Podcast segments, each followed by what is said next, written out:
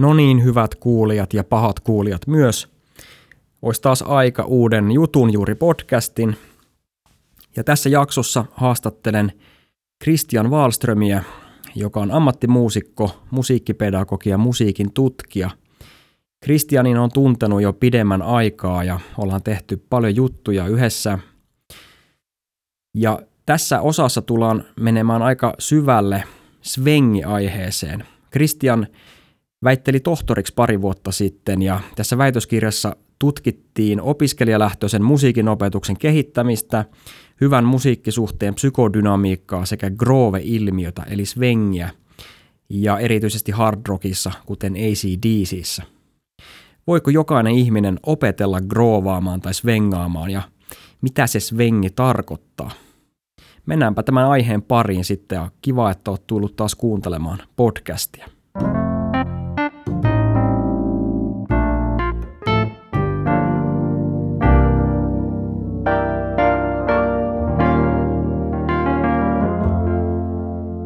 Christian Wallström, kerropas vähän pähkinänkuoressa, mitä tänään tullaan käsittelemään, ennen kuin paneudutaan sitten sun historiaa vähän tarkemmin. Mm.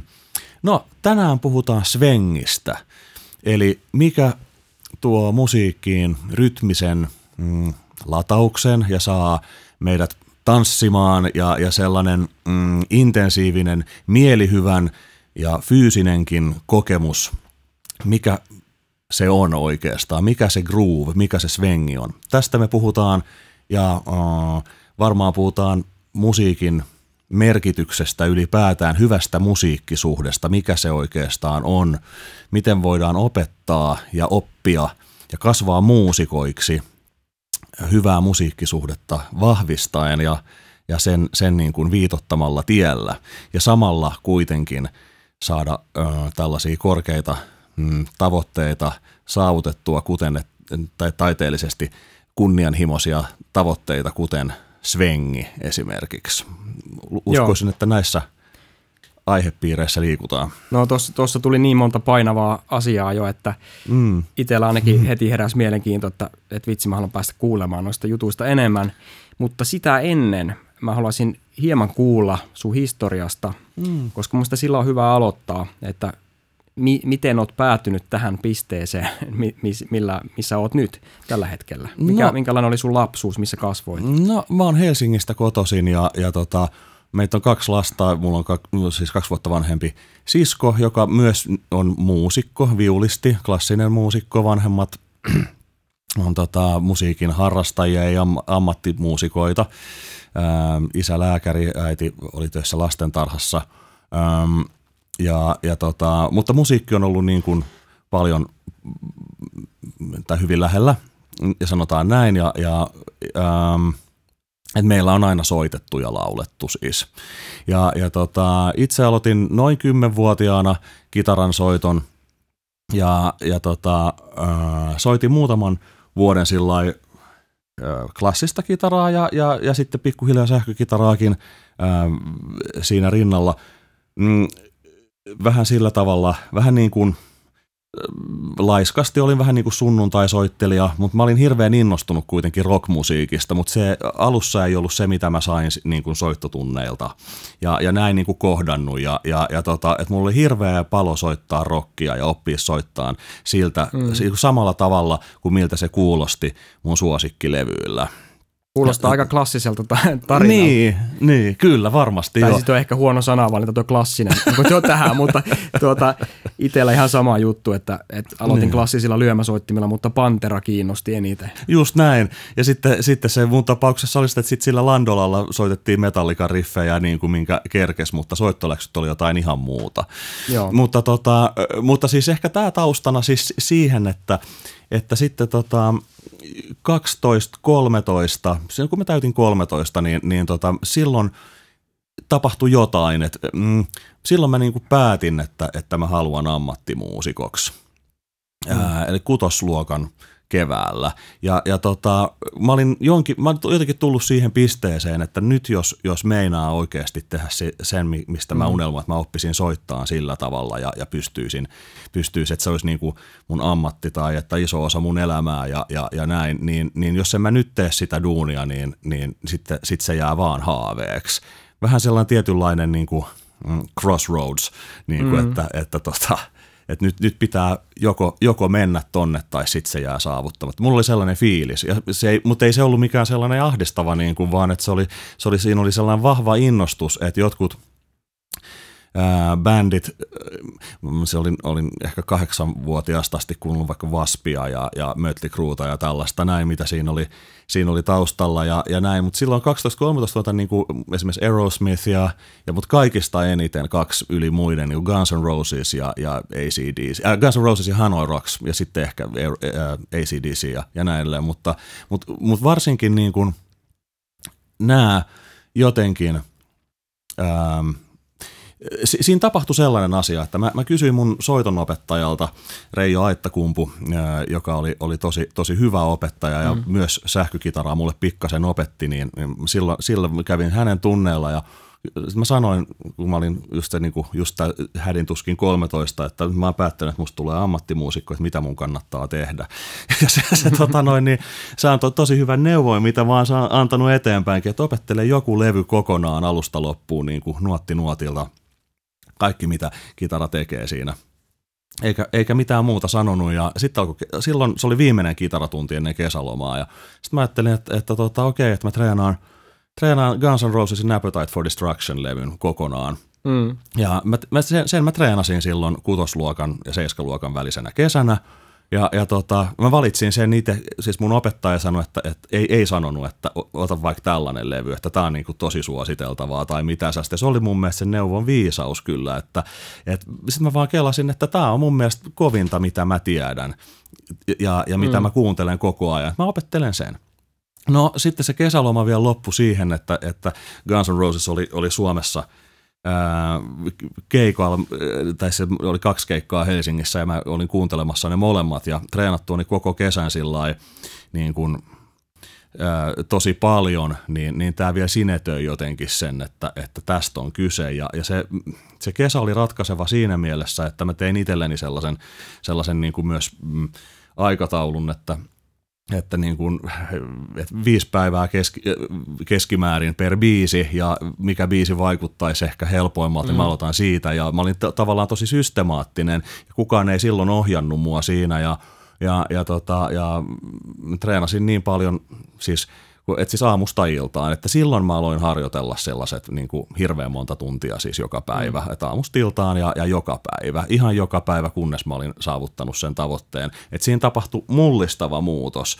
Sen pohjalla oli siis se, jän, siis se niin kuin, että jotenkin se tuli sellaiseen pisteeseen, että tämä on niin mahtavaa tämä musa, että, että mä haluan tämän. Ja mm. sitten mä sain hyviä neuvoja kanssa, niin kuin, että miten, te, miten kannattaa tehdä, tai osoitettiin oikeaan suuntaan ikään kuin. Mutta itse se silloin piti tehdä. Ja sitä kautta mä niin kuin opin, että, että mitä se niin kuin järjestelmällinen työnteko on. Ja, ja että onko riittävästi intohimoa niin kuin, ja siitä ei ollut kysymystäkään, että no onko ei, vai ei, ei vaan, vaan se, se palo oli niin, niin kova. Ja oikeastaan, oikeastaan se sitten – No opettajani on, on myöhemmin sitten kertonut, että no mä nyt piruuttaan sanoin sille, että, että, että näin, mutta ette tehdä kukaan hullu varmaan nyt tollainen pikku tyyppi tee sitä duunia, mutta kato, että, että yksi, yksi mm-hmm. tekikin sitten näin. Mutta se oli niin kuin mahtavaa ja sitten siitä eteenpäin se jatkuu luontevasti sillä lailla, että mä nyt sitten blokkasin niin kuin korvakuulolta ACDCin koko tuotannon Back in Blackiin asti esimerkiksi ja, ja Aerosmithia tosi paljon, melkein koko tuotannon ja suurin osa Led Zeppelinistä ja, ja, ja tota, paljon Steve Ray Vaughania ja kaikkea, siis sitten blues-kitaristit, B.B. King, Albert King, siis niin kuin levytolkulla vaan niin kuin ihan hirveästi teinivuodet ja, ja, ja niin kuin näin jatkoin sitä tietä sitten vaan. Ja, ja niin kuin ihan siis, en mä tiedä, tuntimääriä ehkä tarvii mainostaa, mutta siis hirveän monta tuntia joka päivä niin kuin yläaste- ja lukioikä. Samaan aikaan kävin sitten tätä Popjats-opistoa, eli Popjats-konservatorion perusopetusta, että mä sain sitten myös, myös sen tueksi sitten ähm, soitin bändeissä ja, ja, ja teoriaopetusta ja solfaopetusta ja niin kuin hyvää ohjausta siihen ja, ja tota, joka kesä olin Popjats-leirillä ja, ja, ja niin kuin näin. Mutta et, mm. et itsestä se, niin kuin se, se homma kuitenkin ää, lähti ja, ja sitten oli, oli tukena tätä näin. Joo, toi mm. on iso kokemus tonnikäiselle nähdä Guns N' Roses. Mm. Että mä voisin veikata, että se on ollut niin iso impakti nähdä livenä, että, Kyllä. että se niin kuin oli viimeinen naula arkkuun sitten se, sen rock'n'rollin suhteen. Ja kyllä, ja se, se ajoitus oli jotenkin täydellinen mulle. Et siinä oli pohjalla sitä, että, että oli niin, kuin niin ekaa kertaa sillä todella tarkasti ja analyyttisesti niin kuin kuunnellut, ja että miten tämä oikein tapahtuu ja, ja, niin kuin, mm. ja, ja näin. Ja sitten kun näki sen, että niin kuin livenä, niin kuin siinä hetkessä samassa tilassa sen niin kuin tuollaisen, että tällainen on niin kuin nyt tämä bändi ihan oikeasti, niin, niin se, se, oli, se, oli niinku, se oli sellainen elämys, joka niinku kyllä, kyllä muutti elämän. Fy, niinku. Fyysinen kokemus, tuollainen basarit, mm. basarit tuollainen tuntuu rintakehässä ja kitarat, Juuri näin. kitarat repii korvia. Niin. Kyllä, just näin. Se oli kokonaisvaltainen, fyys, myös fyysinen kokemus, joka, jota oli pohjustettu kyllä siis hyvin vahvasti. Joo. Mm. Miten sitten tota, yläasteen jälkeen mm mitä tapahtui? Menitkö lukioon? Menin lukioon, joo. joo. Ja ihan tavalliseen lukioon, ei edes mihinkään musiikkipainotteiseen, vaan, vaan harkitsin kyllä sitäkin, mutta tota, mutta ihan, ihan Mutta sitten rin, rinnalla oli tuota Popiats-konservatorio. Oli joo, joo, kyllä, joo. Aktiivista soittamista sitten koulun ulkopuolella ja, ja näin, kyllä. Joo, ja tässä mainittakoon, että tota, kun puhuit siitä Popiats-leiristä mm. ja nykyään olet leirin taiteellinen johtaja. Niin. Niin se on, ympyrä on niin sanotusti sulkeutunut. No sanos muuta. kyllä, kyllä mä siellä hetkinen kuusi tai seitsemän kertaa olin oppilaana itse. Nyt mä oon parikymmentä vuotta opettanut. Mä oon ollut tosiaan johtaja nyt 11 vuotta vissiin. Et tehnyt sitä samaa mm. duunia, mitä Klaus Järvinen silloin teki, kun mä olin tenavana siellä, niin jännää. Joo, ja sie, sieltä on kyllä todella moni suomalainen muusikko sen leirin käynyt. Että Kyllä. Sen, sen mankelin läpi tullut, Kyllä. että ei tässä no. nyt tarvitse ruveta luettelemaan ketä kaikkea, mutta voi sanoa, että paljon tunnettuja muusikoita on kyllä käynyt Popiats Todella. Erittäin merkittävä leiri ollut kyllä Suomessa. Joo. Kyllä. Ja ensi kesänä vissiin järjestetään. Kyllä, taas. se taas hein, heinäkuussa on Nakkilassa ja, ja näin, että, että tota, se on, se on niinku hienoa saada jatkaa sitä perinnettä, koska tietää, että miten iso, se, mm. iso merkitys sillä oli itselle – sillä, että siellä tapas samanhenkisiä ja yhtä innostuneita tyyppejä ja sitten opittiin soittamaan yhdessä, kun siellä soitettiin, soitettiin bändeissä ja näin, niin, niin tota, se oli sellainen vahva jaettu elämys Joo. joka kesä ja sitä on kiva antaa, tai siis ei voi sanoa kiva, vaan sitä on arvokasta saada antaa eteenpäin. Joo ja toimit Popiatsilla, siis tällä Popiats-konservatoriolla mm. toimit opettajana tällä hetkellä. Joo, mä oon toimenhaltija täällä, eli opetan sähkökitaran soittoa ja ohjaa bändejä pääasiassa näitä. Yes, okei. Okay. Hyvä. Tässä vähän niin kuin kartoitusta sun, mm. sun historiasta, niin hyvä tietää vähän ennakkotietoja ennen kuin ruvetaan puhumaan tästä meidän aiheesta. Mm. Ja mulla oli ideana, että puhutaan Svengistä, koska mm. sä oot väitellyt tohtoriksi hiljattain. Kyllä. Ja aiheena on nimenomaan ollut tämä svengi. No se on yhtenä, yksi, yhtenä joo. isona asiana on mm. ollut tämä svengi. Ja mun mielestä olisi kiva kuulla niin kuin ehkä syvälliselläkin tasolla, mitä se svengaaminen on. Mm. Ja myös sitten semmoisella ihan niin kuin maallikon tasolla, että lähdetään vaikka siitä liikkeelle, että – jos joku svengaa, niin mitä se, mitä se niinku tarkoittaa? Miten, miten sä selittäisit svengin semmoiselle ihmiselle, joka ei ole vaikka muusikko tai mm. ei hirveästi tietäisi musiikista? Mm. No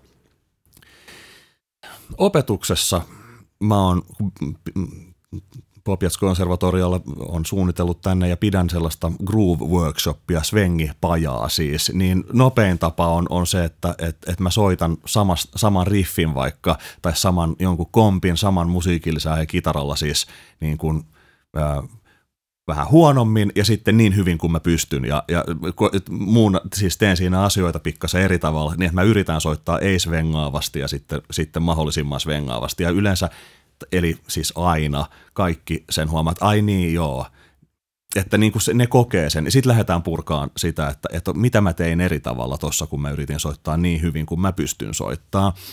Ja, ja tota, kaikki sen kokee. No, mikä, mikä se kokemus sitten on?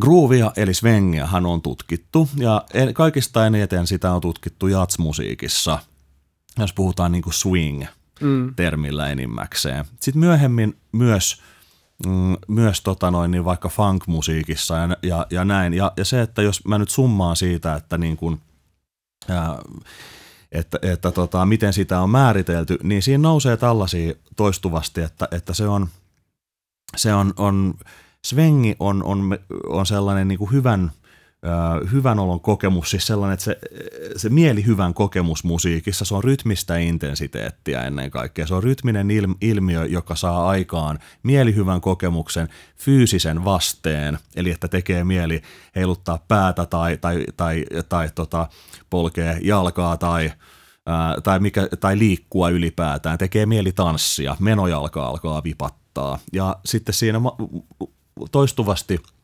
ää, tutkijat ää, mainitsee myös niin kuin eteenpäin vievän liikkeen. Se, että tuntuu siltä, että musiikki liikkuu eteenpäin. Öm, tässä nyt ehkä tärkeimmät. Ja, ja ehkä tollaiset asiat mä esimerkiksi tykkään demota kitarat. Mä yritän soittaa sillä, että tämä ei kul, ku, niin kulje eteenpäin ja sitten sillä, että tämä todella rullaisi eteenpäin. Niin tällaiset asiat ihan kuka tahansa – havaitsee siitä, että tämä on jotenkin menevän kuulosta ja toi toinen niin kuin vaan ei ole.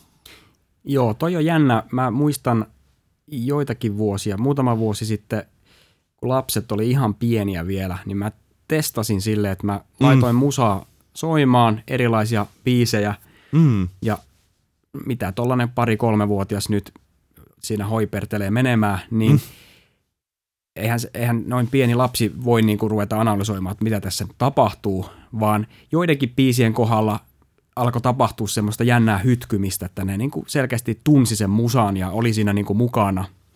Ja sitten taas, kun jotain toisia biisejä laittoi, niin ei tapahtunut mitään. Mm-hmm. Eli toi on niin kuin jännä ilmiö, niin kuin, että joku musa tuntuu ja joku musa ei. Just näin. Mutta ehkä niin kuin tämä, tämä vielä tämä aihetta, kun miettii, niin – mä, mä niin kuin halusin just tämän svengi-aiheen myös mm. senkin takia, että kun aina puhutaan niin kuin just siitä, että vedät vaan fiiliksen. Just niin. Että olisi myös jotain niin kuin konkreettisia neuvoja siihen, että miten sitä svengiä voi opetella. Et mun mielestä paskaa taimia on perusteltu mu, niin kuin useita vuosia sillä, että joo, ei kyllä ne veti silloinkin vähän sinne päin. Sille. Mutta tämäkin on varmaan, niin kuin, jos nyt lähdet, kun sä oot mm. tutkinut niin mm. paljon tota, mm. äh, ancient rockia, niin, mm, tota, mm, niin totta kai se fiilis näyttelee varmasti isoa roolia siinä, ja tietynlaisia genrejä ei voi soittaa niin kuin silleen matemaattisen tarkasti, koska mm. sitten se ei enää kuulosta svengaavalta. Mm, mm. Mutta joo, mitä sitten niin kuin, jos mennään syvään päätyyn, mm. niin jos otetaan joku, mitä sä oot niin kuin vaikka väitöskirjassa mm. tutkinut, mm. niin ota, ota joku esimerkki vaikka mm joltain artistilta, mitä, mm, mitä mm. siinä tapahtuu siinä svengissä? No niin, no mä oon purkanut asiaa tällä paljon. Otetaan, mä oon väitöskirjassa käyttänyt ACD siitä esimerkkinä niin kuin hard rock groovista. Ensinnäkin nyt pitää sanoa se, että, että, että groove kannattaa mun mielestä ymmärtää aika laajasti sillä tavalla, että mm. se ei ole niin kuin minkään yhden musiikkigenren niin kuin – ominaisuus, vaan että, että niin kuin jos me ajatellaan, että musiikki kulkee eteenpäin ja saa fyysisen vasteen ja, ja, niin kuin, ja tai herättää sellaisen ja, ja, ja tota, herättää mielihyvän kokemuksen, niin se tuskin on mm. rajoittunut mihinkään yhteen tiettyyn genreen. Ja siinä mielessä voi ajatella, että eri genreillä on niin omat groovit ja, ja tai omanlaiset vivahteet ehkä sitten tästä. Ja mä oon keskittynyt siis hard rockiin, jonka niin kuin prototyyppinä niin kuin todella svengaavasta – hard rock yhtyöstä, ACDC on, on niin kuin, että parempaa ei löydy, että se todella svengaa siinä, siinä genressä. Se, ja tota, siitä mä oon muutenkin aina tykännyt, joten mä tutkin sitä. Ja ähm, niin se, että et, et mitä siellä nyt ihan teknisesti sitten tapahtuu, että mikä sen saa niin, aikaan. Niin, voiko niin, jotain esimerkkejä antaa, joo. niin kun sä ilmeisesti oot kuitenkin mitannut näitä mm, joo, erilaisilla systeemeillä. Joo, ja, ja, mutta ennen sitä siis tosiaan oli, oli, oli toki siis se, että, että, että mä olin soittanut sitä musaa tosi paljon. Jo ihan se, että mä olen teinivuosina sen niin kuin blokannut ja, ja niin kuin kuunnellut silloin tietysti hirveän tarkkaa ja intensiivisesti ja sitten parikymmentä vuotta soittanut niin kuin keikoilla vaikkapa ACDC-musiikkia erinäisissäkin ACDC-tribuuttiyhtyeissä ja, ja niin kuin näin, jolloin, ja tietysti kaiken muun musiikin soit, soittamisessa. Mulla tuli semmoinen niin kuin, ää, kokemus siitä, että lievä kolmimuunteisuus, mä käytän tällaista sanaa, niin on, on niin kuin yksi tosi oleellinen asia – ja, ja tota, tämä herätti mun mm, mielenkiintoa vaan koko ajan enemmän ja enemmän, että et, et sellainen sanotaan lievä kolmimuuntoisuus, eli tietyllä tavalla ehkä joustavampi, elastinen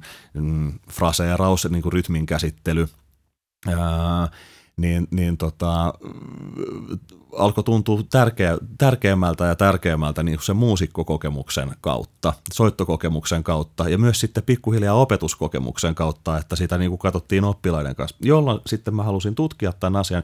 Ja sitten mä tota, ACDCin Hell Ain't a Bad Place to Be, se biisi varsinkin mun mielestä kiteytti tämän. Siitä on kaksi versiota, jotka, jotka tota, jo, joita mä oon, oon tutkinut. Siinä on, on studioversio levyltä Let There Be Rock ja sitten live-versio vuotta myöhemmin, live If You Want Blood, You've Got It, niin, niin tota, ää, toinen se studioversio kuulostaa, kuulostaa tosi sellaiselta niin kuin jäykältä ja sellaiselta niin kuin jämptiltä, jämerältä. Ja sitten taas sitten taas se sama äh, biisi, mutta, mutta siinä live-versiossa kuulostaa sillä jotenkin letkeeltä ja sellaiselta niin kuin todella eteenpäin rullaavalta ja sellaiselta jotenkin niin kuin rennommalta. Nyt kun mä, oon, mä, mä olin opetuksessa, käytin, käytin tätä esimerkiksi ja, ja yli kymmenen vuotta, kun mä oon soittanut, soittanut näitä kahta versioa eri tasoisille oppilaille, nuorille tai sitten ammattiopiskelijoille, pitkällä oleville ammattiin aikoville ihmisille, niin kaikki aina reagoi samalla tavalla, niin kuin jos mä pyydän, pyydän niin kuin kuvailemaan, että millä tavalla nämä kuulostaa eri, erilaiselta, minkälaisia fiiliksiä, minkälaisia mielikuvia, niin yleensä ne vastaa just, että toinen on, on, on, on aika jäykkä ja toinen on, on vähän rennompi.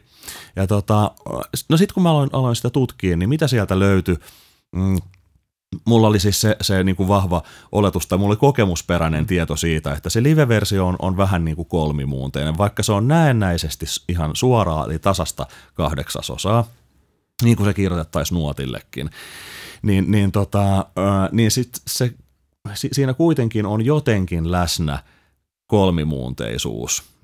Mm. Ja niin kuin pienenä vivahteena, että se, ei olekaan, se mikä me siis mielletään tasaiseksi, ei olekaan täysin tasasta. Tämä oli niin kuin mm. se, se, se niin kuin asia. Ja mä aloin, aloin sitten mittaan, mittaan tätä ja ää, Malcolm Youngin, ACDCin komppikitaristin ää, kitararaitoja tässä analysoin sitten. Ja, ja, tota, ja, ja ää, joo, sain vahvistuksen tälle, tälle mun kokemusperäiselle mm, oletukselle, oletukselle. Kyllä, kyllä siellä on kolmimuunteisuutta, joka tapahtuu ennen, ennen kaikkea siis äänten pituuksia manipuloimalla. Eli se, että, että tota, just tämä studioversio, niin, niin, niin äänen pituudet oli, just, oli, oli juuri tismalleen niin kuin oikeastaan tasajakoisen fraseerauksen mukaisia, kun taas sitten live-versiossa Malcolm pidentää nuotteja sillä tavalla, että se vihjaa kolmimuunteisuudesta. Että vaikka me soitetaan ikään kuin tasajakosta komppia, niin sitten siellä on kuitenkin sellainen elementti, joka, joka tekee, tekee sitä keinuvuutta, sitä, sitä niin kuin – siihen ja, ja, ja että se tapahtuu tuollaisella aika hienovaraisella tavalla, että iskulla olevat, ka, olevat kahdeksaat vähän niin kuin pidennetään, eli oikeastaan lyhennetään seuraavaa taukoa. Ja, ja tä, tä, tämän niin kuin sain, sain, sain siihen näkyville ja, ja tota, se mikä oli yllätys, oli se, että, että mä huomasin, että johdonmukaisesti näissä molemmissa versioissa sitten taas kahdeksasosa etuiskut – ää, tulee, tuleekin etuajassa. Ja tämä on, on oikeastaan mm, niin kuin vastaan sitten sitä kolmimuunteisuutta. Että jos meillä on kolmimuunteinen fraseeraus, niin sittenhän niiden etuiskujen oikeastaan pitäisi tulla vähän myöhemmin. Mm. Mutta niin ei tapahdukaan.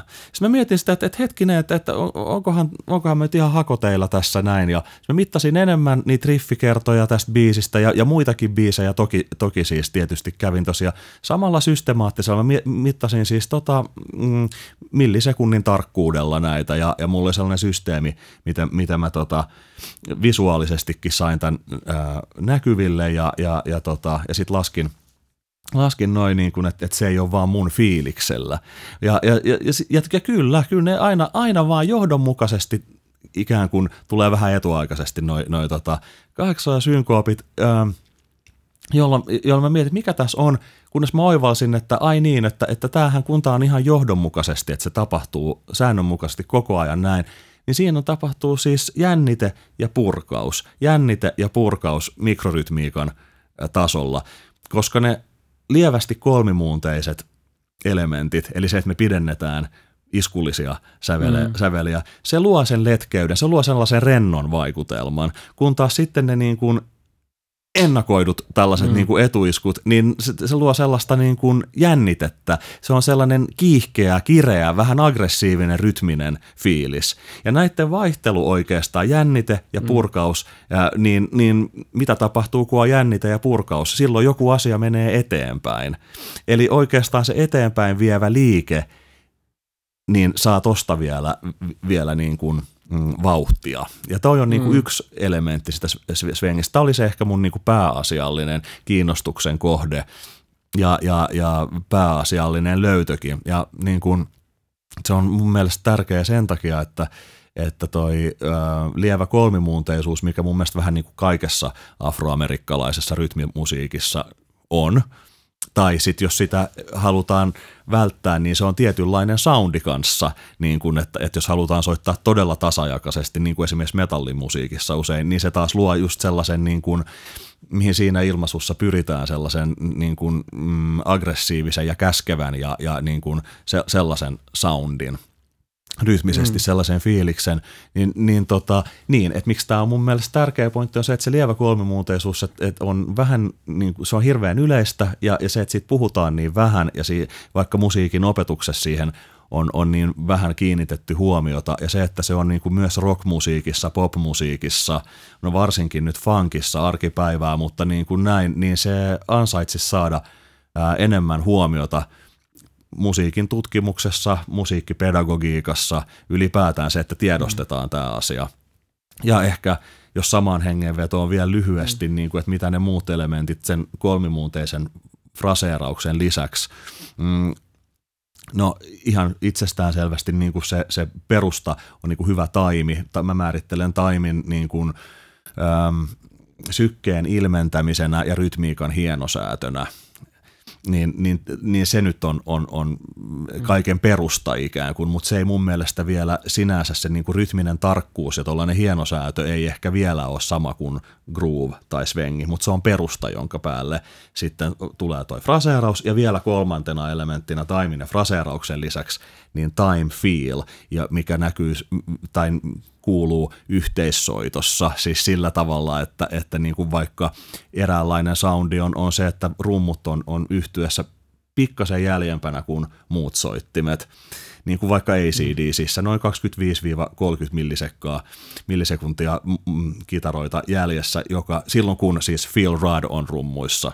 Tai jännä kuunnella sitten tota, eri versioita, jossa vaikka Chris Slade on rummuissa ja, ja vertailla niitä versioita, joka ei sitten tee tolla tavalla ja ne mm. kuulostaa erilaiselta. Mutta silloin kun on tämä klassinen ACDC-kokoonpano, Phil Rudd on rummuissa, niin, niin rummut on vähän, vähän taaempana kuin kitarat, joka saa kitarat kuulostaa energisiltä ja ajavilta ja rummut ikään kuin rauhoittaa sitä tilannetta.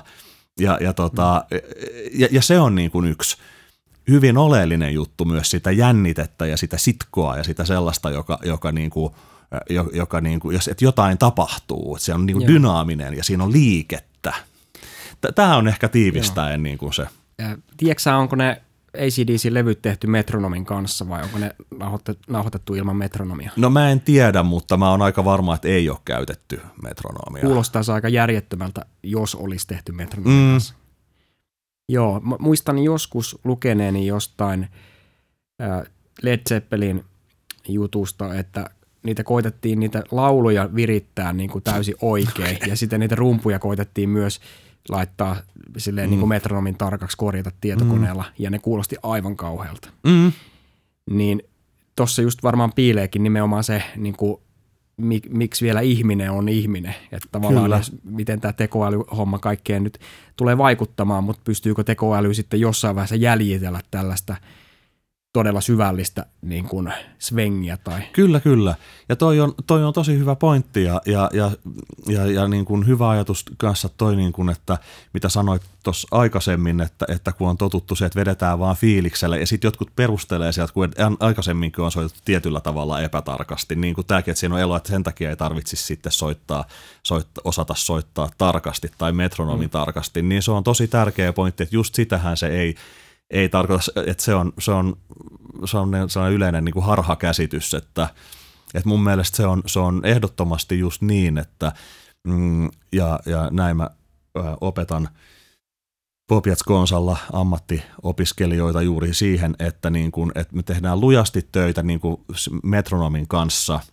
Ekaksi se luo perustan sille, että ylipäätään joku asia, niin kuin tässä tapauksessa taimi, on siis hallittu, jotta me voidaan sen jälkeen – ottaa vapauksia ja niin kuin leikitellä sen kanssa, mutta ilman sitä pohjatyötä ja lähdetään vaan niin kuin jotenkin manipuloimaan eh, tässä tapauksessa mikro, mm. tota, mikrorytmiikkaa, niin, niin, tota, niin se, se tuskin johtaa kauhean hyvään lopputulokseen.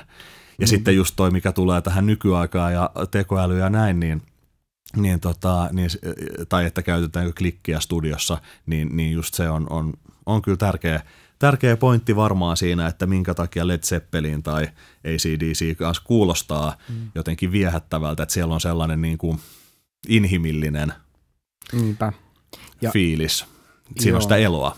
Ja ehkä tota voi vähän tarkentaa vielä silleen niin kuin, tota mun ajatusta, että mm. jos haluaa toimia muusikkona niin kuin monipuolisesti, Kyllä. laaja-alaisesti, niin silloin ei voi mennä semmoisen niin kuin niin kuin se, semmoisen taakse niin kuin piiloutua, että ennenkin tehtiin näin, koska se ei toimi mm. enää, vaan nimenomaan se, että täytyy olla tietoa, miten tehtiin ennen, miten te, tuota, tehdään nykyään. Ja niin kuin nimenomaan tämä, että, että pulssihan meillä kaikilla on, niin kuin, toivottavasti niin kuin kaikki ollaan vielä elossa tässä, jotka tätä pystyy kuuntelemaan tätä podcastia.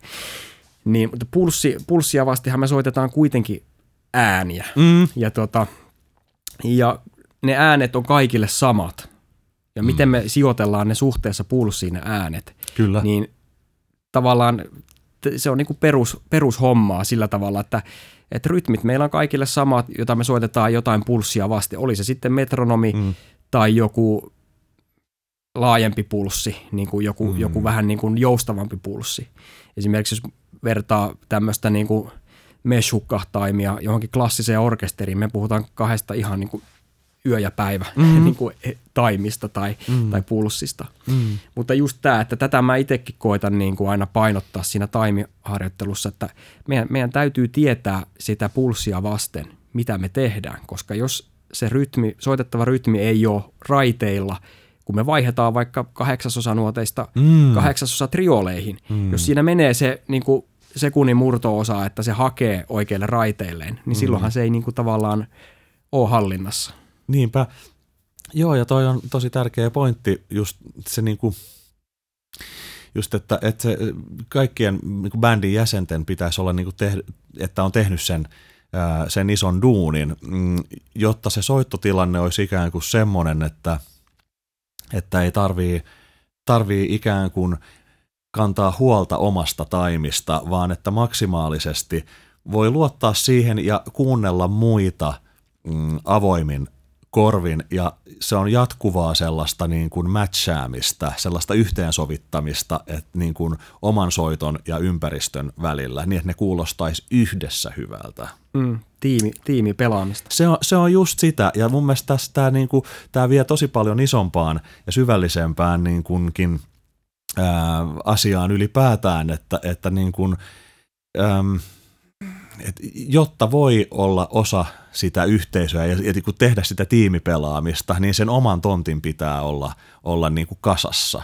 Et jos me mennään niin kuin sillä, että, että, että mm. oma, oma juttu ei ole läjässä ja vähän hapuillaan sen kanssa ja niin kuin jatkuvasti mm. halutaan ehkä vahvistusta sille, että, että onhan, on, onhan mulla nyt hyvä taimi tai jotain, että onko mä, onko mä nyt samassa taimissa kuin toi toinen mm. ja tällainen. Jos meidän mielessä käy tämmöinen dialogi ikään kuin, niin se peli on sillä tavalla niin kuin – ehkä väärillä urilla, mm. Ja, ja, ja varmasti elämässä muuten, muutenkin, että, että tota, pystytään varmasti olemaan aidosti niin kuin yhteisöllisempiä ja tekemään asioita yhdessä olla avoimempia toisillemme, jos – jos niin kuin oma paletti on, on sellainen, että, että me ollaan niin kuin ok sen kanssa ja meidän ei tarvitse todistaa, että, että, että tämä on just se totuus ja se asia on just näin ja kyllähän te uskotte. Mm. Sama juttu siis tuossa yhteissoitossa, että, niin kuin, että, että se on eri asia mennä soittamaan, että tämä taimi on tässä, että mulla on nyt tämä ja, ja, ja niin kuin näin. Vaan niin kuin se, että joo mä luotan siihen, että mun taimi on riittävän jykevä ja, ja, niin kuin, ja, ja, ja näin ja mä voin sitä sopeuttaa tilanteen mukaan – mm. sillä, että me yhdessä kuulostetaan hyvältä. Ja siinä mielessä tällainen niin kuin Svengiin pyrkivä ää, yhteissoitto on, on, on ihan niin kuin hyvä vertauskuva ehkä tai analoginen tuollaiselle niin kuin ihmisten kanssa toimimiselle ja yhteisössä toimimiselle ylipäätään. Miten sä tekisit semmoisessa tilanteessa, jos, soit, jos olisi yhteissoittotilanne ja mm.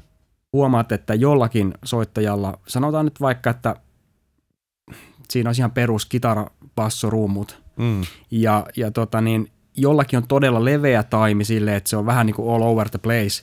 Ja joku yrittää soittaa mahdollisimman tarkasti. Ja mi- miten sä niin kuin tavallaan nämä soittimet suhteessa, miten sä yrittäisit suhteutua vaikka siihen leveään taimiin, niin kuin, sillähän se ei varmasti ainakaan parane, että yrität itse soittaa mahdollisimman tarkasti, vai mm. hengittäisikö sä sen hänen taimin mukana vai vaikea ehkä nyt selittää tätä mun kysymystä. Niin, mutta. Se, se, on, se on myös aika tapauskohtaista varmaan, että, että milloin mitenkin toimisi, että niin kuin, mm, toisaalta sitten taas, jos, jos joku mm, jonkun taimi niin kuin, ää, elää vahvasti tai on leveä, niin sittenhän se mm, voi olla itse asiassa ihan hyvä, hyväkin että sillä on tilaa rönsyillä, jos, jos joku toinen pitää sen niin kuin aika vakaasti mm.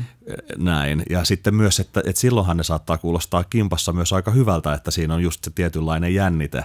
Jos, jos, jos kaikki lähtee rönsyilleen, niin se voi olla, että se pakka niin kuin leviää. leviää niin.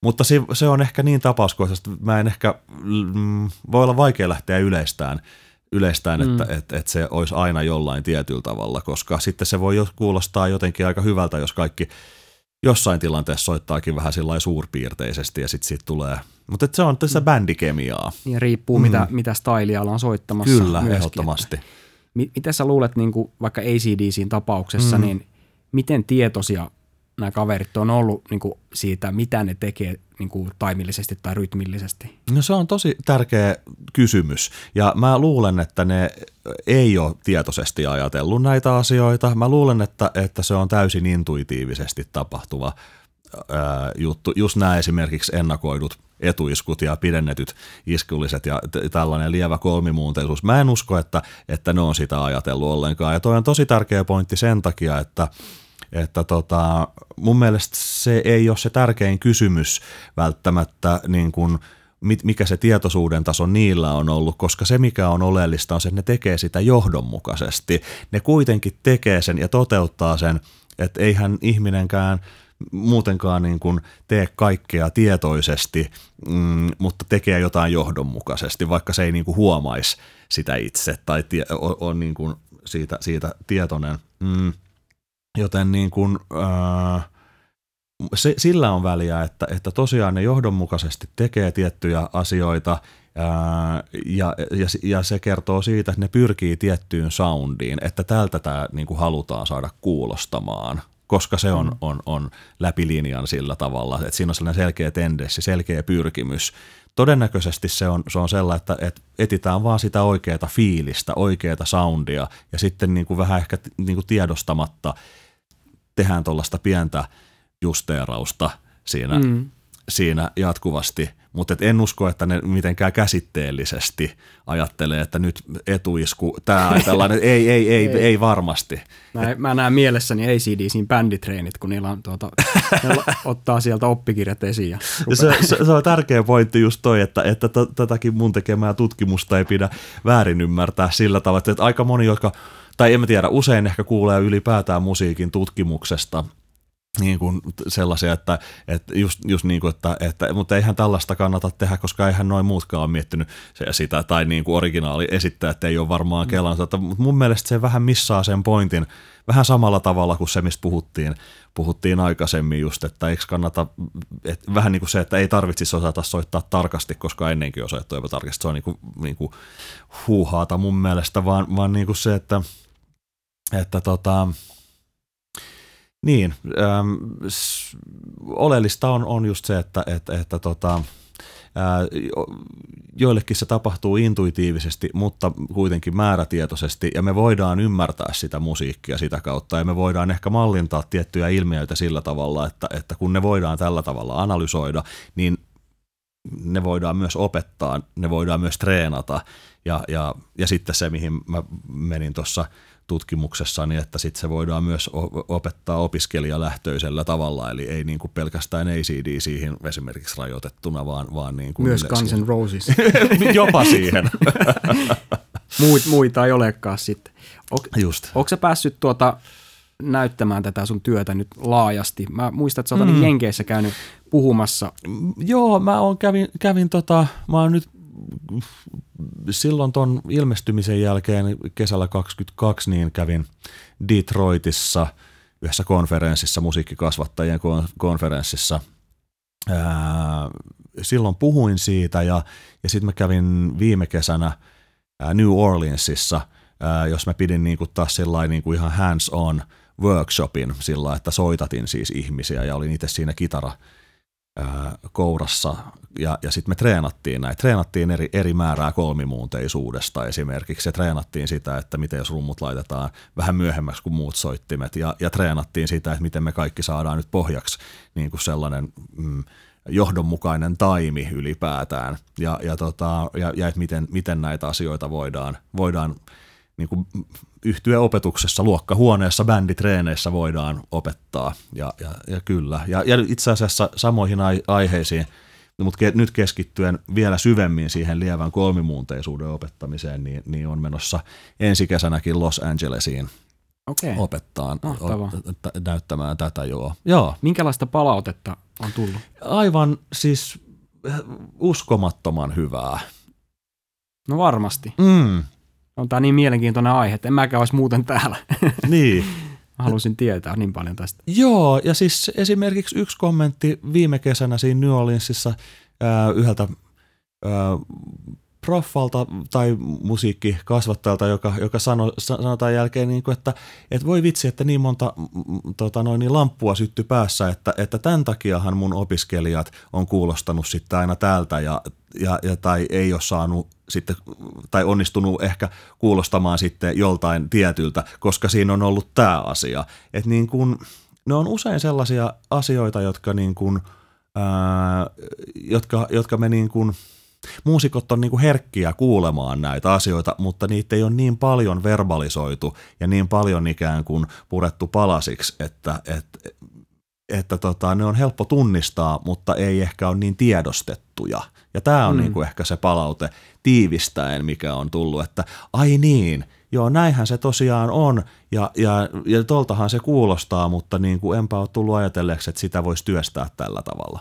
Joo. Mm tästä päästäänkin aika luontevasti mun mielestä seuraavan kysymykseen, että miten tätä harjoitellaan? Jos mm-hmm. tavallaan niin kuin kysytään näin, että ää, voiko taimia oppia niin kuin sillä tavalla kuin mitä muutakin taitoa musiikissa?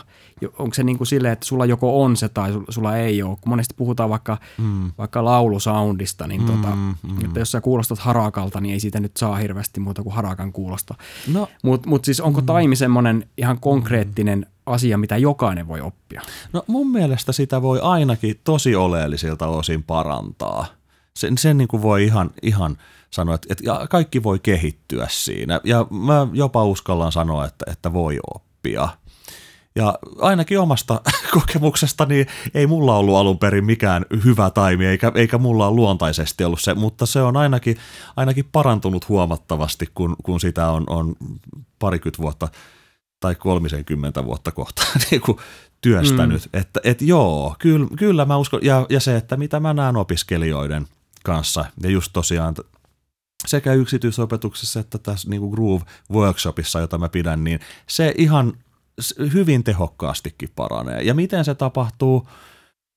Ähm, no, siihen on harjoitteita, esimerkiksi lyhyesti, ää, taimia esimerkiksi metronomi on, on erittäin hyvä ää, apuväline.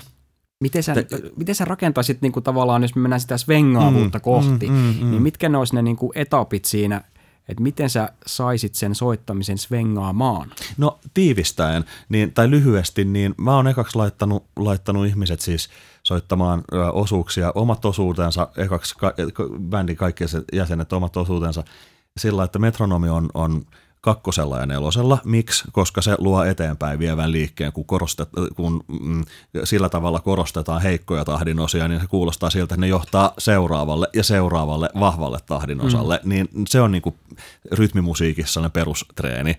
Kakkosella ja nelosella, sitten klikki pelkällä nelosella. Miksi? Sen takia, että, että se vahvistaa sisäistä taimia ja, ja, ja kehittää, kehittää niin kuin vastuunottoa rytmiikasta ja se pakottaa – kenet tahansa mm. soittamaan niin kuin kantaa ottavalla taimilla. Se, se, se on sisäänrakennettuna se, että sitä ei pysty tekemään, jos ei ole riittävän steady mm-hmm. taimi. Ja kolmantena taimitreeninä se, että, että mä laitan ihmiset, tätä mä oon itse treenannut tosi paljon, ää, soittamaan siis tosi hitailla tempoilla. Että jos meillä olisi vaikka joku, joka on keskitempoinen sellainen 120 about biisi niin kuin moni kappale on, mm-hmm. niin sitten niin kuin, että, että soitetaan se tempossa 40. Se on siis kolme kertaa hitaampi, niin kuin, eli se, mm. se on, on miksi, miksi se on hyödyllinen, se on ikään kuin me laittaisiin suurennuslasi oman soiton päälle. Siinä on, se on, siis hitaat tempot on vaikeampia soittaa kuin Paljon, paljon, paljon, paljon vaikeampi. Jep, ja se, se vaatii tosi paljon niin kuin sitä, että sen, sen niin kuin nimenomaan tässä tulee se, että, että jos taimi on sykkeen ilmentämistä ja, ja, ja rytmiikan hienosäätöä, se on paljon enemmän kuin sanahelinää tai jotain fiksun kuulostavaa. Mitä se, se niin kuin kantaa ottava ää, sykkeen tuottaminen ja perkussiivinen soitto on, niin siinä joutuu olemaan niin todella tarkka, koska siinä on hitaassa tempossa on niin paljon enemmän varaa olla epätarkka.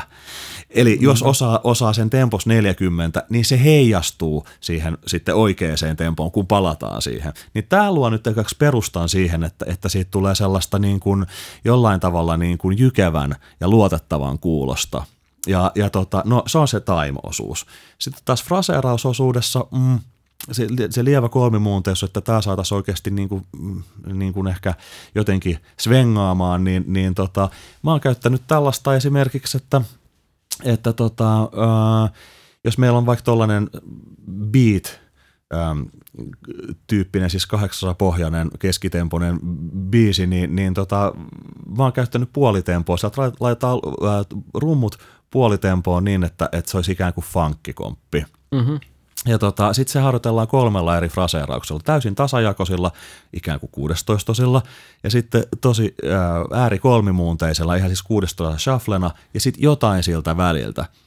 Ja sitten näitä soitetaan peräkkäin, niin kuin vaikka tyyliin neljä tahtia, suoraan neljä tahtia, shufflena neljä tahtia ää, lievästi, lievällä kolmimuunteisuudella ja sitten taas samaa luuppia uudestaan, jolloin tulee niin kuin, mm, soittajille vielä parempi käsitys siitä, niin kuin, että, että mikä se fraseeraus milloinkin on ja se, että ne ei niin kuin kaikki ole samaa ensinnäkin. No sen jälkeen me sitten ollaan, ollaan laitettu rummut taas, kun se lievä kolmimuunteisuus on löytynyt, laitettu rummut taas sitten takaisin siihen pois sieltä halftime-fiilistä – originaali fiilikseen, jolloin huomaa sen, niin kuin, että minkälaista, minkälaista on soittaa ihan vähän keinuvasti biitin päälle.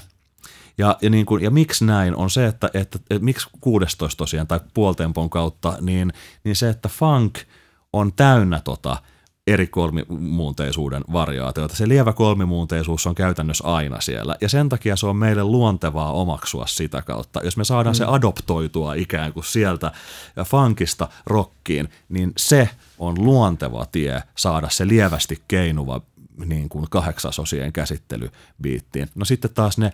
Ähm, vähän niin kuin ennakoidut etuiskut esimerkiksi, josta mä puhuin, että, että niin kuin, ää, jännite, minkä ne luo sitten sen, sen kolmimuunteisuuden ohessa, että tämä on niin kuin jännite ja purkaus, niin se on lähinnä vaan mun mielestä, niin kuin, että, että me kuunnellaan sitä musaa ja mä pointtaan sen vaikka olisi, että, että minkälainen, kuulostaako nämä etuiskut niin kuin siltä, että, että, että ne tulisi niin kuin jäljessä niin kuin olisi kolmimuunteisesti. Sitten ihmiset aina, että ei, itse asiassa nämä vähän niin kuin kuulostaa vähän niin kuin puskevilta tai jotenkin se on intuitiivisesti niin kuin näin. Niin, niin tota, sen, sen kun vaan tiedostaa ja lisää sit siihen palettiin, niin se on, silloin ollaan pitkällä. Ja sitten viimeisenä se, että, että toi ähm, time feelit, eli se, että, että näin, niin, niin se on mahdollista mun mielestä äh, omaksua ei metronomin kautta mun kokemuksen mukaan. Siis mä en ole saanut hyviä tuloksia itse. Ehkä joku muu on saanut, mutta mulla se ei toimi, niin mä en ole myöskään opettanut sitä sillä tavalla, vaan, vaan niin kuin me ollaan bändikämpillä sitten siis, tai bänditreeneissä yhtyeopetuksessa tehty sitten sellaista niin kuin, että liiottelun kautta, siis äärilaitojen kautta meneminen. Siis se, että me luupataan jotain riffiä, ja rumpali, jos on tarkoitus saada rumpuja enemmän taaemmaksi, niin kuolia puhetta ACDCistä tai tosi selkeästi vaikka Black Sabbathissa on niin kuin tällaisia, että, että rummut on todella niin kuin sellainen kivireki, joka niin kuin te, tekee sen niin kuin todella laahaavan fiilikseen siihen, niin sillä tavalla, että me – mä yleensä, yleensä noita lietsonoita rumpaleita, nyt unohda, että oot ammattiopiskelija ja vakavasti otettava muusikko, vaan hetken aikaa nyt vaikka, vaikka jalkapallohuligaani ja, ja niin kuin, että, että älä yritä soittaa liian oikein, vaan heittäydy. Mm. Ja, ja, ja sitten niin kuin, että soita jonkin aikaa ihan niin, että se on niin kuin, ihan niin kuin selvästi eri niin kuin aikaan niin, että, että, että tota, ja sitten me hilataan pikkuhiljaa sinne niin kuin taas takaisin – isku, iskulle mm. päin. Eli mennään siis ihan rohkeasti metsään ja sitten pikkuhiljaa niin kuin taas siihen korrektiin ää, paikkaan. Jolloin se on, on ihmisille niin kuin helpompi hahmottaa, että okei, nyt mä oon ihan tosi paljon myöhässä, nyt mä oon ihan vähän vaan ja ää, nyt, nyt tässä on sellainen fiilis, että, että mä niin kuin en ole myöhässä, mutta tässä on vähän vaan sellainen niin kuin raskaampi olo nyt. Ja se säteilee koko yhtyeeseen. Et silloin koko bändi alkaa yleensä kuulostaa mun mielestä, mä koen sen näin niin kuin leveämmältä. Joo. Ja siihen tulee just sitä ilmaa, jolloin niin kuin voi olla että me ei lähetä niin kuin samaan välttämättä sen rumpalin kanssa me muut, mutta, mutta niin kuin, ää, jep, että siihen tulee ilmaa meidän väliin. Eli Joo, nä, mun jo. mielestä tällä, tässä oli ehkä nämä niin kuin tiivistäen se, että, että, että mun mielestä nämä on systemaattisia asioita, jotka voi – ihan järjestelmällisesti siis harjoitella ja sitä kautta niin kuin parantaa niitä elementtejä, jotka sitten luo sen svengin. Joo, ja tuossa tuli mun mielestä aika hyvin se, mitä itsekin on kelailu, että kun aloittaa soittamaan, niin eihän tietenkään ajattele mitään sääntöjä mm. eikä, eikä mitään, niin kuin, kun ei vielä tajua mistään. Mutta sitten sen kaiken koulutuksen jälkeen pitäisi unohtaa se koko koulutus taas. Niin Kyllä. Niin kuin, silleen, että tämä pitäisi mennä tavallaan – jotenkin tuntuu, että kaikessa mennään aina sitten tietyn pisteen jälkeen takaisin alkuun. Mm. Oli se taito mikä tahansa, niin aina mm. mennään niihin perusasioihin. Mutta joo, just toi, että sit pitäisi niinku unohtaa, että älä, älä mieti koko ajan mitä teet, vaan pitäisi pystyä heittäytymään ja eläytymään. Just näin. Ja sittenkin kun on, on, on kaikki nämä, mitä mä äsken selostin, selostin nämä niin kuin vaiheet tehty, niin, niin tota, sit mun mielestä pitää vaan soittaa ja soittaa ja luupata sitä, eikä niin kuin – silloin kelata näitä, koska se on vähän, että jos me käveltäisiin sillä, että me ajatellaan, että nyt mä asetan tämän jalan noin ja näin, niin siis se tehdään niin kuin luontevasta asiasta ihan turhan monimutkainen, niin se, se ei ole, ole tarkoitus. Toi on prosessi, joka käydään läpi ja sen jälkeen niin kuin heittäydytään taas siihen, että okei, nyt meillä on käsitys niin kuin siitä soundista, et niin kuin, siitä, että miltä me kuulostettaisiin yhdessä. Ja, ja koitetaan vaan niin kuin, ähm, tuottaa sitä, tuottaa sellaista yhdessä tapahtuvaa soundia, miltä me kuulostetaan yhdessä. Ja, ja pyritään siihen ja se, sitten, sitten me tehdään sitä toisia kuun, toisiamme kuunnellen ja, ja, ja niin kuin näin, mutta se ei ole silloin enää niin kuin älyllinen prosessi millään tavalla. Se tie siihen voi olla älyllinen, koska jos me ei analysoida, niin me soitetaan, vaikka just jos puhutaan tuollaisesta lievästi kolmimuuteisesta fraseerauksesta, jos me ei, jos me ei sitä tiedosteta, niin mm, ehkä jotkut, tämä palaa tuohon isoon kysymykseen, että, että niin kuin, mm, voiko, voiko sitä oppia, niin ehkä, ehkä joillekin se saattaa tapahtua tosi luontaisesti, että sitä mm. varmaan niin kuin monessa asiassa, että, että jotkut ehkä menee pidemmälle kuin toiset, mm, ja jotkut, joillekin joku asia on, on vaan tosi luonteva ja toisilla, toisilta se vaatii enemmän töitä, mutta mä uskon, että, että kaikki kuitenkin sen voi oppia ja, ja se tie, tie ehkä sitten on analyyttisempi jollekin mm, ja, ja sen jälkeen me unohdetaan se älyllinen asia ikään kuin ja vaan tehdään sitä. Mm. Mutta jos me ei käydä sitä, sitä niin sitten sit me ikään kuin vaikka just kolmimuunteisuudesta, niin sitten soitetaan sitä vaan ehkä sellaisella – jollakin tavalla, joka, jota me itsekään ehkä tiedostetaan ja ehkä välttämättä tarkoitetakaan. Tämä on ehkä vaan enemmän tuollainen analyyttinen harjoitusprosessi on sellainen, joka avaa, avaa silmät sille, että, että mitä siinä oikeastaan niin kuin tehdään ja mihin, niin kuin, minkälaiseen tulokseen pyritään. Mm. Ja näin. Mitä sä oot mieltä, niin kuin, kun oot kasvanut Guns N' Roses ja mm. ACDC parissa, niin se on mm. varmasti myöskin luonnollinen – asia sun kuulla sellaista rytmin käsittelyä, mitä niissä Jep. orkestereissa on ollut. Että ainakin niin kuin itse, itse koen, että se, mitä mä oon kuunnellut siellä teinivuosina, niin mm. se on mm. tavallaan jotenkin semmoinen kivijalka sille mun time-käsitykselle. Ehdottomasti. Että sitten niin kuin, jos mun pitäisi ruveta heittäytyä vaikka jonkun Afrikka, länsi-afrikkalaisen rummutuksen vietäväksi, niin tota, sillä ei välttämättä, se ei olekaan välttämättä niin helppo juttu kuin se, että on tottunut vaikka kuuntelee Panteraa tai mm. taimikäsitystä, mm. niin toi on varmasti iso merkitys se myöskin, miten on, mihin on kasvanut sisään. Kyllä, sillä on tosi iso merkitys, mitä on kuunnellut ja tuossa tossa, tota noin niin, tutkimuksessa, jonka mä tein, joka oli kuitenkin siis ennen kaikkea pedagoginen musiikkikasvatukseen liittyvä tutkimus, niin sit mulla oli siinä, siinä tota, testasin muun muassa näitä asioita sitten – eri opiskelijoilla, jotka silloin sattu mulla olemaan. Ja, tota, äh, ja mä annoin ihmisten valita siis, niiden oppilaiden valita, että, äh, niiden kitaraoppilaiden, joita mä testasin, valita, että, että, että, niin kuin, että mitä komppeja, mitä, mitä riffejä ne halus äh, käyttää, kun kehitettiin niiden svengiä.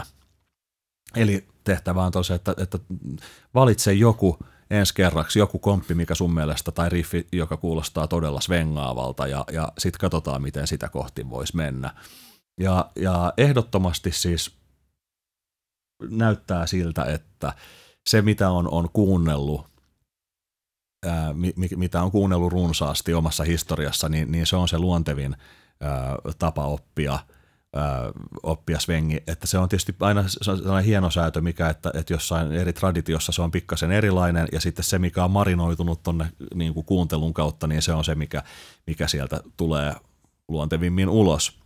Oli myös yksi, yksi tota, joka, joka tutkittavista, joka sanoi, niin kuin, että – et, et, ei, ei, et, ehkä mä en tuo mitään, että, että mä haluaisin, niin että, että, että, että, että sä niin kuin, annat, niin kuin, että, että mä en esimerkiksi tiedä niin tuosta rockista oikein mitään tai tuollaisesta hard rockista, että, että niin kuin, et, ja sitten käytiin ACD siitä ilman, että hänellä oli sitä kuunteluhistoriaa. Ja kyllä saavutti siis sen, että se, koska oli muut, siis muissa genreissä sitten oikein pitkällä oleva soittaja ja itse asiassa jatstaustainen ja ja, ja, ja näin, niin, niin tota, saavutti sen kyllä, mutta se oli, mm, sanotaan, että, että se, se niin kuin oli, oli pikkasen, pikkasen hankalampaa, että siinä, siinä niin kuin, mm, ehkä just sen takia, että ei ole sitä valmista mielikuvaa jo, eli kuulokuvaa siis siitä, että miltä, miltä se just tarkka, tarkkaan ottaen kuulosti. Eikä myöskään sellaista ehkä tunnesuhdetta sit siihen musaan, mitä, mitä siihen, siinä oltiin soittamassa. Siinä myös ehkä, jos puhutaan musiikkiteknisesti pikkaisesti, että sitten jatstaustaiselle niin kuin se, että kun puhutaan kolmimuunteisuus, niin, niin sitten saattoi niin kuin herättää erilaisia mielikuvia kuin mitä jos rokkarille sanotaan kolmimuunteisuus, eli se, että, että sitten ehkä jatsari niin kuin haki siihen mm, kuin vähän enemmän sitä, sitä niin kuin kolmimuunteista keinumista mm. kuin mitä rokkari, koska hän oli tottunut siihen traditioon ja sitten joutui vähän niin kuin käyttämään ehkä eri, eri tota verbaliikkaa siinä kohdassa, niin kuin, että, että sillä soitat vain niin kuin melkein suorasti. Mm. Näin. Hei, tota, kohta ollaan tunti tässä puhuttu, niin mä haluan vielä muutaman kysymyksen kyllä esittää.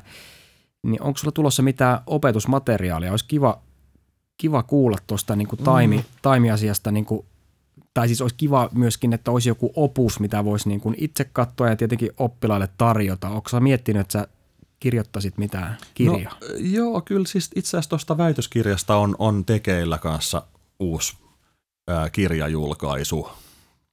Okei. Okay. katsotaan millä aikataululla, mutta, mutta on, on kustantaja, joka on lähestynyt, että haluaisi alueesta. Ja se olisi nimenomaan sitten, sitten kyllä musiikkikasvattajia varten, mutta et siinä on aika paljon sitten sitä muuta kamaa kuin taimia, eli hyvää musiikkisuhdetta ja, ja, ja, ja tota opiskelijalähtöistä pedagogiikkaa. Siitä itse pelkästään siitä taimista, joo, ähm, tai, tai svengistä. Mm, kyllä sellainen ajatus on, on että, että, että jossain vaiheessa varmasti sekä, sekä tota noin, niin musiikkikasvattajia, mutta, mutta myös muusikoita varten olisi, olisi kyllä ihan, ihan varmasti varmasti, varmasti jos kysyntää. O, niin, meinasin, ainakin että olisiko kysyntää. On ihan varmasti, mm. ainakin itsellä on se niin. fiilis, että toi on niin tärkeä asia. Kyllä, yksi, kyllä. Yksi, yksi tärkeimmistä asioista, mitä, mitä musaan tulee. Jep. Taimin harjoittelu ja, ja svengi. Joo, ja mm. se, se, niin kuin, se just jotenkin se niin kuin, silloin kun parikymmentä vuotta sitten itse hankki ammattikoulutuksen muusikkona, niin se, että miten vähän siihen on kiinnitetty huomiota perinteisesti – suhteessa siihen, että mitä työelämä eli keikkaelämä ja bändeissä soittaminen sitten, sitten osoitti, että tämä onkin se niin kuin asian pihvi mun mielestä. Että minkä takia jonkun kanssa on helppo soittaa, mukava soittaa tai että me kuulostetaan yhdessä hyvältä, niin näihin asioihin se mun mielestä palaa ja, ja sen takia se on niin ensisijaisen tärkeä. Samalla tavalla kuin jollekin viulistille, klassiselle jousisoittajalle voi olla niin kuin vire ja intonaation tarkkuus on se, se niin kuin, että, että se on niin kuin peruslähtökohta, että tämä pitää olla niin kuin todella hyvin hallussa ja sellainen, että, että pystyy mukautumaan kaikkiin tilanteisiin, siis muiden soittajien kanssa. Siinä on sama juttu mun mielestä itse asiassa kuin tuossa Svengissä kanssa, että, että ei sekään välttämättä ehkä tietoisesti tapahdu koko ajan, vaan salaman nopeasti, intuitiivisesti – siis sovittaa omaa virettä muittensa kanssa, niin ei, se, ei tämä svengi-asia mun mielestä ole yhtään sen mystisempi, että, tai että, että näin. Se on hyvä analogia näiden välillä, että, mm. että sitä ei ehkä mieti niin, niin analyyttisesti, mutta kun, on, kun tiedostaa nämä asiat ja on jossain vaiheessa käynyt tällaisen prosessin läpi, niin on ehkä helpompi niin kuin adaptoitua sitten sillä tavalla, että kuulostetaan yhdessä hyvältä ja se on rytmimuusikolle sitten nämä asiat. Hmm. Mutta joo, kyllä tuohon vielä, että, että siitä että oppimateriaalia varmaan, varmaan varmasti olisi, olisi hyvä. Ja nimenomaan mä haaveilen sellaisesta niin kuin, sellaisen oppimateriaalin tekemisestä, että, että joka olisi, ähm, niin kuin nämä harjoitteet mun mielestä on, mitä mä tuossa kuvailin, että ne on helppo, helppo soveltaa, ne on mahdollisia soveltaa oikeastaan mihin tahansa – niin kuin biiseihin tai mihin tahansa traditioon. Sitten pitää vaan tiedostaa niin kuin se, että näissä traditioissa ehkä pyritään pikkasen erilaiseen lopputulokseen, mutta ne parametrit, millä operoidaan, niin tota, on, on, on kuitenkin pitkälti nämä, nämä samat. Ja, eli ei pidä väittää, että kaikki musa on niin kuin ihan samaa, koska ei sit varsinkin näin hienovaraisissa asioissa ole eikä pidäkään olla, koska niissä on omat karakteeriset mm. jutut, mitkä on niin kuin taas niitä hienouksia, että niin kuin sanoit just, että mikä, mitkä jutut tekee Panterasta Panteran ja sitten jostain afrikkalaisesta musasta tai kuubalaisesta musasta näin, niin, niin tota, ei pidä sanoa, että, että kaikki on ihan samaa, mutta, mutta ikään kuin samoilla harjoitteilla ja niitä soveltaen tapauskohtaisesti voi, voi varmaan saada sellaisia perusvalmiuksia, jotka luo sen perustan, jolta voidaan sitten niin kuin jotenkin muuntautua sitten eri, eri, eri tota noin, niin tilanteisiin ja eri tradition mukaisesti ja soittaa, soittaa niitä sillä tavalla kuin se on. Ja se, että miksi, miksi se olisi mun mielestä arvokas just, että se oppimateriaali samalla tavalla kuin mä oon tehnyt tuossa väitöskirjassa ja sitten opetuksessa arjessani, niin se, että oppilaiden lempimusiikki, se on se, mikä me otetaan ja, ja työstetään sitä sillä ammattitaidolla, mikä mulla on, on, on taas se sillä kokemuksella, mikä mulla on, on muusikkona ja musiikkikasvattajana. Ja se on niin kuin se, se tota, minkä mä oon nimennyt tuossa väitöskirjassani Student Centered Musical Expertise. Opettajalla on se musical expertise, joka sijoitetaan in a student-centered way, opiskelijalähtöisesti, jokaisen omaan juttuun. Mikä on se sun mikä mulla oli, oli Guns N' Roses silloin, että tämä oli se niin kuin jotenkin sysäys, että tämä oli niin, ää, niin, niin kuin sellainen, että et eihän mitään näin upeata voi olla olemassa. Tämä on jotain, niin kuin, mm. ja, se, ja se tuntuu omalta ja se ei tule ulkopuolta, vaan mä oon itse löytänyt sen. Mutta miten kun tämä tällainen innostus ja sisäsyntyinen halu ja palo ja intohimo oppia musiikkia kohtaa sen, että tulee opettaja, joka kertoo, että okei, tuon sun jutun me voidaan saada nextille levelille niin sanotusti, kun tehdään tällaisia harjoitteita. Niin tämä on se, Kyllä. mihin mä pyrin. Ei tarvi motivaatiota etsiä mistään, vaan se on jokaisella sisällä. Se jolla- on jo siellä. Ja se musa on jo siellä. Niin kuin sanoit just se, että, että niin kuin mitä on kuunnellut, niin se on. Koska se, ne musiikilliset hienovaraset ö, nyanssit on jo siellä, koska sitä on kuunneltu paljon. Ja me opitaan koko ajan, kun me kuunnellaan, mm. siis myös tiedostamatta.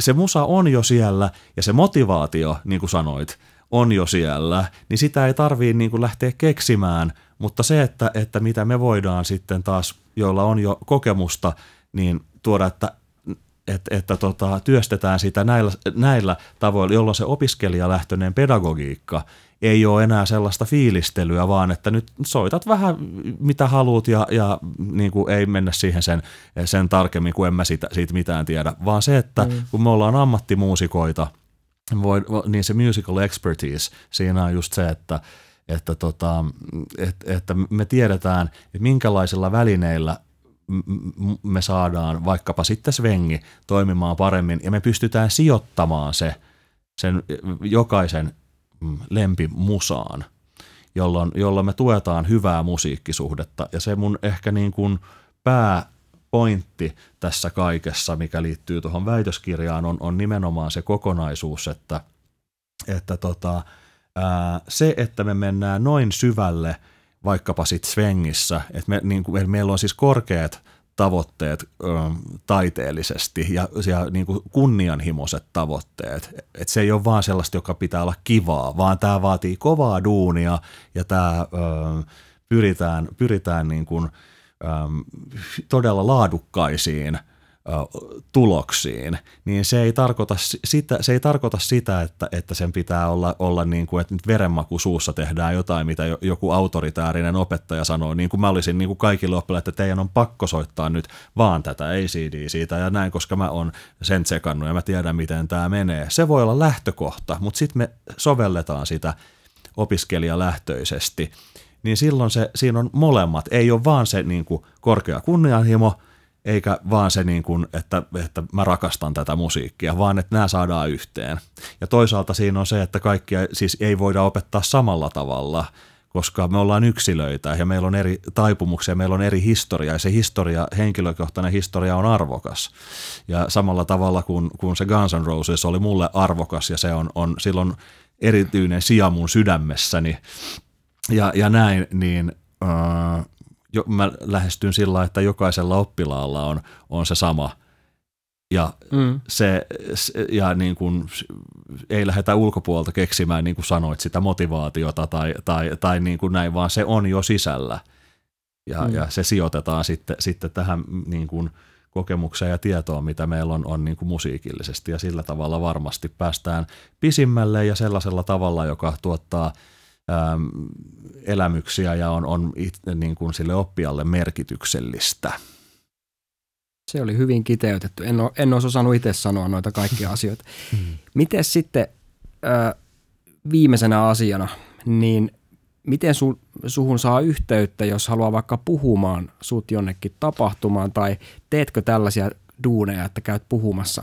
Joo, teen ja mielellään lähden. Mä oon intohimoinen tämän asian suhteen – lähden mielellään puhumaan ja, ja, ja kirjoitan ja puhun näistä asioista tosi mielellään. Ja, ja no, mutta muhun saa vaikka yhtä laitetaanko tähän sähköposti sitten vaikka. Että... Mä voin laittaa vaikka tonne descriptioniin sitten. Nimenomaan. Niin tiedot, Joo. niin tota, Kyllä. jos haluaa suhun saa kontaktin. Se on, se on hyvä tapa lähestyä ja siihen suhtaudun lähtökohtaisesti hyvin positiivisesti kyllä.